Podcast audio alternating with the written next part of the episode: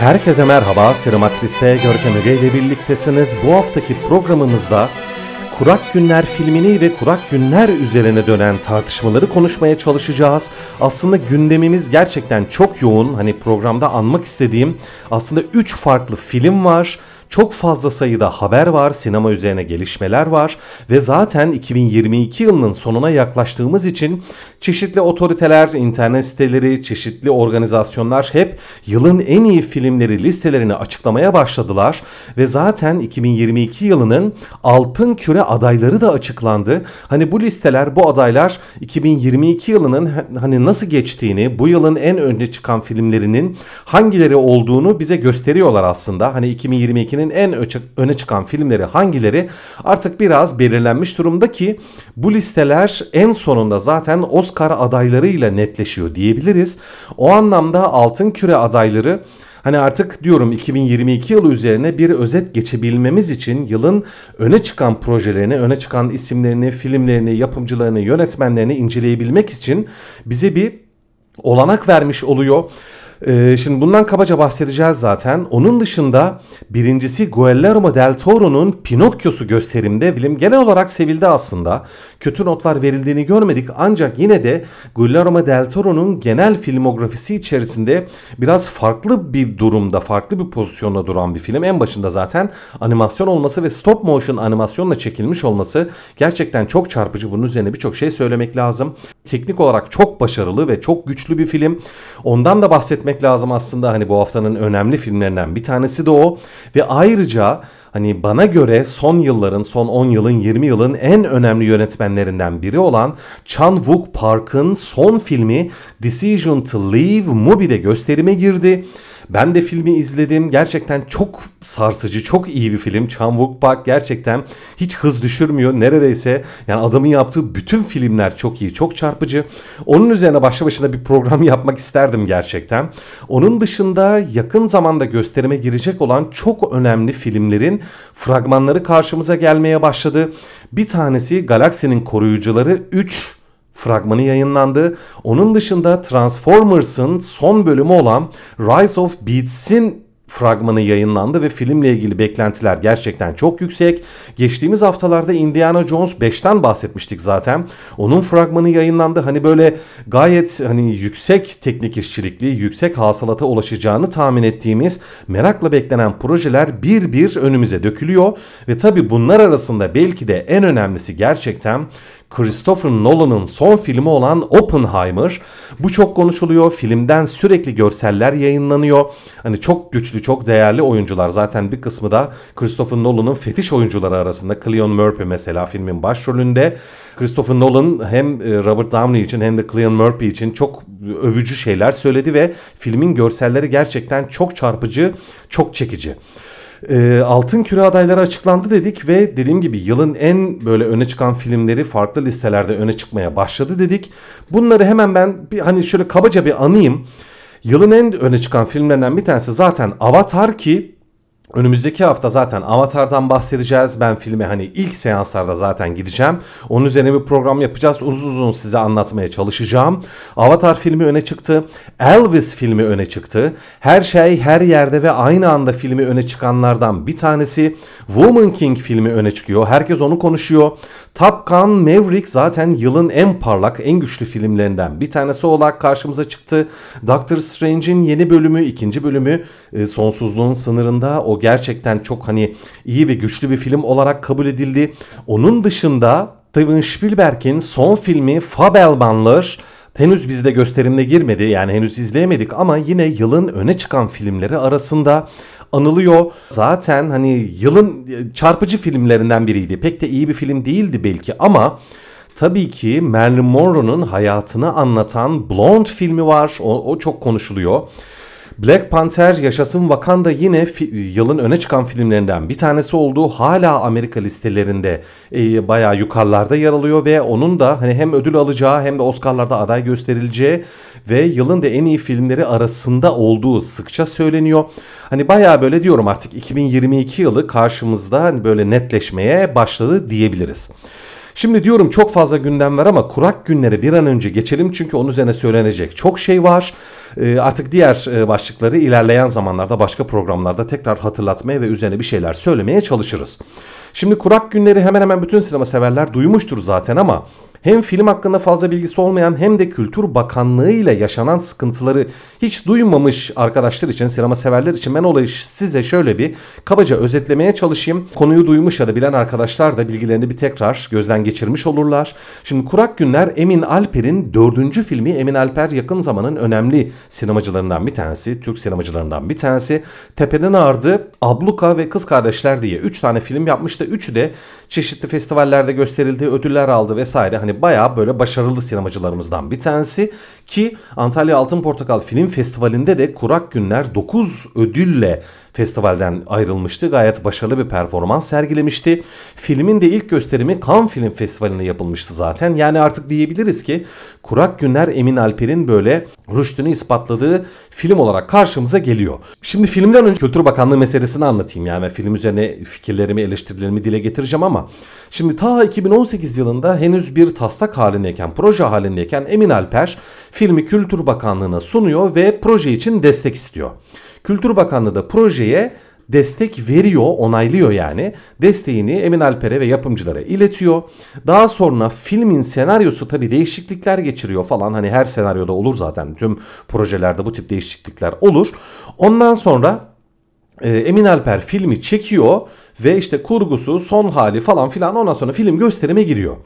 Yakın zamandaysa Kültür Bakanlığı'nın filme verilen desteği faiziyle birlikte geri istediği haberleri hani ortaya çıktı ve tabii çok sıkı yayıldı. Hemen bütün sosyal medya bunu konuşmaya başladı.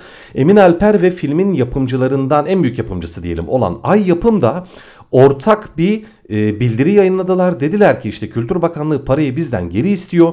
Bu inanılmaz çok hani sansürcü bir zihniyettir, gerici bir zihniyettir. Bu bir baskıdır.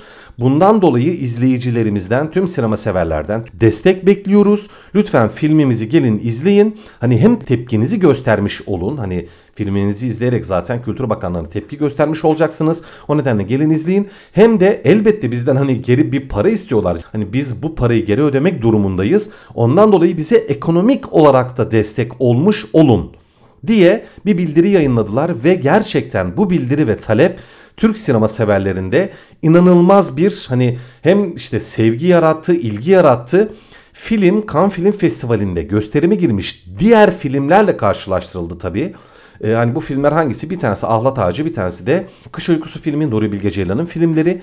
Kurak Günler filmi bu iki filmden de daha iyi bir başlangıç hafta sonu hasılatı yaptı. 51 bin kişi izledi filmi ve gerçekten hani bütün salonlar, bütün seanslar ağzına kadar dolu. Bilet almak isteseniz, filmi izlemek isteseniz gişede hani kalırsınız yüksek olasılıkla. Hani filmi izlemek istiyorsanız mutlaka önceden internetten bilet almaya çalışın diye şimdiden size hatırlatayım ben. Tabii şimdi ilk hafta sonu geçti ben bu programı yaptığım e, tarih itibariyle. Hani bundan sonra daha rahat bilet bulunur belki ama neticede kurak günler kapalı gişe oynuyor diyebiliriz günlerdir. Ee, şimdi bunun üzerine tabii hemen tartışmalar döndü. Hani nasıl olmuş, niye olmuş, para niye geri isteniyor falan. Hemen de bir parantez açayım. Geri istenen rakam 800 bin liraymış. Emin Alper bunu kendisi Nevşin Mengü'nün programında söyledi. Şimdi burada tabii sular biraz bulanıyor. Neden? Çünkü Kültür Bakanlığı'nın parayı geri istemesi konusunda farklı fikirler var. Yani Kültür Bakanlığı'nı haklı bulanlar var. Tabii ki haksız bulanlar da var. Emin Alperi ve yapımcı şirketi bazı açılardan hani sorunlu ya da kusurlu bulanlar da var. Şimdi bunun üzerine size bazı ayrımlar koymaya çalışayım. Birincisi zaten bütün sinemacılar işte hani sinema yazarları, oyuncular hani bu sinema dünyasında var olan hemen herkes bu konuda zaten farklı fikirde. Hangi konuda? Sinemacıların devletten yardım alması meselesi. Bu zaten tartışmalı bir mesele. Ben şahsi fikrimi söyleyeyim. Ben genel olarak aslında sinemacıların herhangi bir devlet kurumundan diyeyim, herhangi bir otoriteden destek alması konusunu bayağı sıkıntılı görüyorum. Çünkü çok temel bir prensip olarak para veren akıl verir arkadaşlar. Burada gerçekten sıkıntılı bir durum var. Çünkü parayı veren otoritenin hani sağcı, solcu, ileri geri hani hangi e, politik fikirde ya da yaklaşımda olduğu çok da önemli değil belki ama normal şartlarda siz en azından para aldığınız, destek aldığınız kuruluşun benimsediği politik, kültürel, işte sosyal, siyasi, ekonomik herhangi bir fikri eleştirme cüretinde bulunduğunuz anda elbette o parayı veren e, otorite size karışacaktır ya da bir şekilde karışmayacak olsa da sizi sansüre uğratacak olmasa da bundan rahatsız olacaktır. Ondan dolayı aslında belli bir otoriteden para alma mantığı temel olarak sıkıntılıdır. Ancak buna karşılık elbette devletler kültürü, sanatı, sanatsal faaliyetleri desteklemekle yükümlüdür. Anayasada bile bu var zaten. Ondan dolayı bir anlamda da aslında bilet paralarından hani gişe filmlerinin biletinden kesilip de bir fon oluşturulup daha genç e, sinemacıların desteklenmesi ya da hani gişede çok fazla para kazanma şansı olmayan projelerin desteklenmesi de aslında kendi içerisinde çok da yanlış bir mantık değil. Ancak elbette hepimizin bildiği gibi Türkiye'de 20 yıldır muhafazakar ve hani çok farklı fikirlere, çok eleştirel projelere ya da eleştirel gruplara, kitlelere pek de anlayışlı olmayan ve bu açıdan hani çok da rahat olmayan bir yönetimin söz konusu olduğunu ve var olduğunu hepimiz biliyoruz. Ondan dolayı Kurak Günler filminin bir anlamda böyle e, Kültür Bakanlığı tarafından baskıya maruz kalması ya da verilen paranın geri istenmesi elbette hiçbir şekilde kabul edilecek bir şey değil. Yani doğru bir şey değil. Ancak itiraf edelim ki çok da şaşılacak bir şey de değil. Şimdi şaşılacak noktaya geleyim. Kültür Bakanlığı'nın söz konusu parayı geri istemesinin temelinde Kültür Bakanlığı'ndan para istenirken sunulan projeyle gösterime giren film arasında farklılıklar olduğu iddiası ve Emin Alper de zaten bunu inkar etmiyor. Evet diyor bizim Kültür Bakanlığı'na sunduğumuz projeyle çektiğimiz film arasında farklılıklar var. Şimdi işte bu noktada farklı bir tartışma karşımıza geliyor.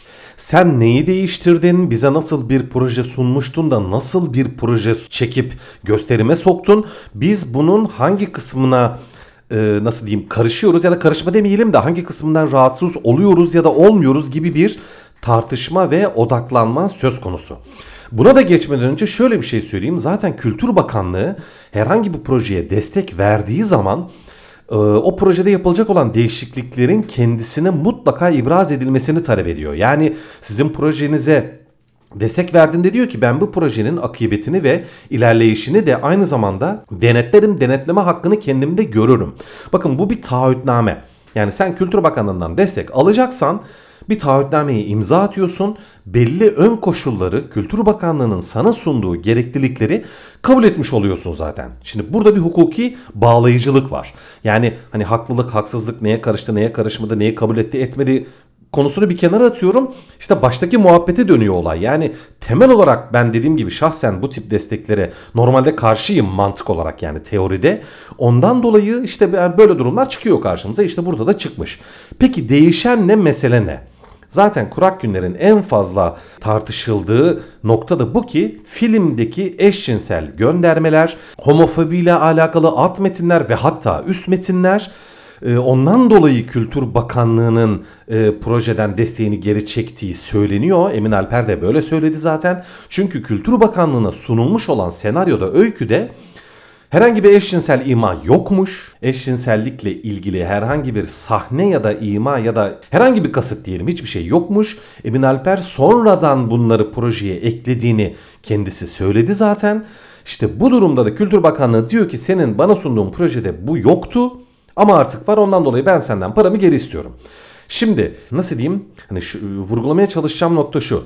Zaten herhangi bir baskıyı, sansürü, işte paranın geri çekilmesini vesairesini elbette haksız görüyoruz. Çünkü ortada gerçekten hani buradan da artık filmi, film üzerine fikirlerimi söylemeye başlayacağım. Ortada çok iyi bir film var. Teknik olarak çok iyi, metin olarak çok iyi, senaryosu, oyunculukları yani harika bir film gerçekten. Çok iyi bir film. İşte temel olarak zaten Kültür Bakanlığı'nın bu kadar özenli bir projeye, bu kadar iyi çalışılmış, bu kadar iyi çekilmiş, yurt dışındaki festivallerde gösterim almış, ödül almış, hani herkesin beğenisini kazanmış bir projeye içeriğini çok da önemsemeden destek vermesi gerektiğini tabii ki düşünüyorum ben. Birçok kişi de böyle düşünüyor zaten. Bu konuda sorun yok.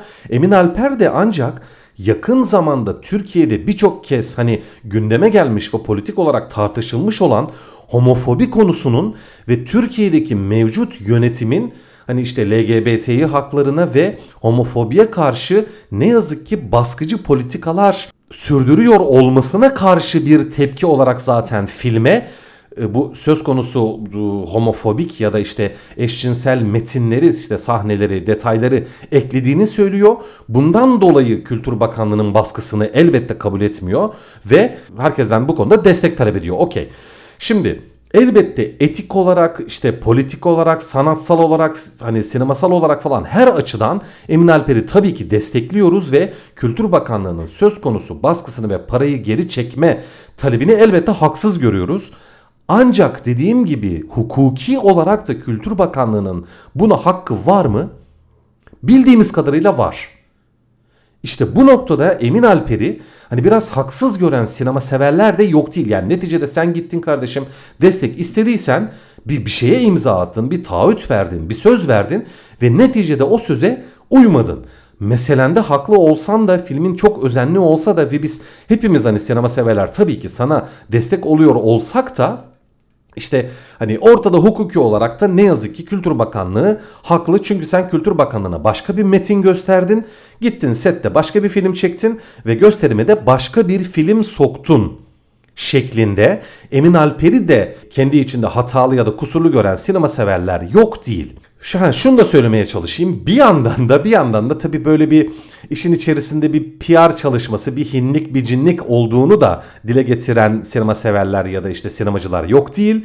Hani bir şekilde filmin gişesini arttırmak için yapımcıların ve Emin Alper'in de ha işte bakın bize baskı uyguluyorlar hadi gelin e, filme destek verin gibilerinden hani filmin gişesini arttırmak için Kültür Bakanlığı'nın desteğini bir tür PR e, malzemesi olarak kullanıldığına dair de böyle alt telden de olsa işte böyle tweetler atan işte çeşitli sosyal medya ortamlarında hani bunu dile getirenler de hani bunu biraz böyle bir çakallık olarak görenler de olmuş elbette normaldir. Hani bu fikirde olanların olmasına ben şaşırmıyorum şahsen. Evet gerçekten böyle bir şey de olabilir. Yani Emin Alper ve yapımcılar bunu bir PR çalışması malzemesi olarak da kullanılabilir. Bence hiçbir sakıncası yok. Ancak her şekilde hepimiz diyeyim ben zaten diyorum ben de gittim Sinemada izledim filmi. Destek oldum kendimce. Zaten izleyecektim ama öyle bir destek olma çalışmasına girmeseydi de yönetmen ben zaten izleyip e, programda konu etmeye çalışacaktım zaten ama hani diyebiliriz ki bir şekilde film kapalı gişe oynuyor hala ve tüm sinema severler filme ve Emin Alper'e sahip çıkmış durumda. Filmin eleştirileri de çok iyi, gişesi de çok iyi. Böyle her açıdan yani film Türkiye'de başarılı oldu ve Kültür Bakanlığı'nın baskısına karşı da tüm sinema severler Emin Alper'e destek vermiş durumda diyebiliriz. Şimdi bu tartışmaları bir kenara bırakıp kabaca filmden bahsetmeye çalışayım size. Dediğim gibi çok iyi bir film arkadaşlar. Çok iyi bir film. Hemen kabaca öyküsünden bahsedeyim size. Baya böyle aslında hani o şey e, ifadesi var ya Türk sanat filmi tırnak içinde. Aslanlar gibi bir Türk sanat filmi ama Türk sanat filmlerine göre de çok daha e, akıcı, çok da yani böyle hani işte pencereden bakan adam sahneleri falan var. Uzun uzun birbirine bakışan karakterler var yani yok değil. Türk sanat filmi klişeleri filmde yok değil ama zihnimizdeki Türk sanat filmlerine göre aslında çok daha akıcı, çok daha güncel sorunlarla ilgilenen, baştan sona böyle hani düşünsel işte çok böyle alt metinli falan e, olmaktan başka gayet de böyle sürükleyici bir gerilim öyküsü, nefis bir psikolojik, sosyal, kültürel, siyasi, ekonomik bir taşlama, bir Anadolu taşlaması. Anadolu'daki genel geçer kuralların, muhafazakar yapının, genel sosyal kültürel sorunların, sıkıntıların enfes biçimde incelendiği gayet iyi bir film. Filmin tekniği çok iyi bence. Yönetmenliği, ışıkları, tekniği, kurgusu, sesi, müzikleri falan 10 numara 5 yıldız. Yani hiç bu açıdan sıkıntılı, kusurlu izlemekte zorlanacağınız hiçbir teknik detay olduğunu düşünmüyorum. Filmin görseli gayet sağlam, gayet iyi. Çok iyi bir yönetmenlik sergilemiş Emin Alper gerçekten. Ondan dolayı hani çok iyi bir film var karşımızda teknik olarak. Ancak filmin bazı sıkıntıları yok değil elbette. Problemleri yok değil. Zaten bence Türk sineması şu an bahsedeceğim sorunu çözdüğü anda hani şimdi de aslında kısmen dünyaya hitap ediyor denebilir Türk sineması için ama bu açıdan hala bence eksiyiz. O da ne biliyor musunuz? Çok net bir şekilde size ifade etmeye çalışacağım bir cümleyle. Alt metinle üst metni dengeleyememe hastalığı var ne yazık ki. Türk filmlerinin büyük çoğunluğunda yakın zaman hani Türk sanat filmi dediğimiz filmlerin büyük çoğunluğunda ne yazık ki aynı şey bence Kurak Günler filminde de var. Üste bir öykü anlatıyor. Bir sürü güzel karakter var, bir sürü güzel sahne var. Gayet gerilimli, düşündürücü, sarsıcı, harika bir öykü gidiyor. Okey. Bir de altta tabii mesajlar, kasıtlar, alt metinler, göndermeler vesaire vesaire var. İkisi yani böyle çok güzel bir şekilde gidiyor. Hani o tarafı da iyi, bu tarafı da iyi.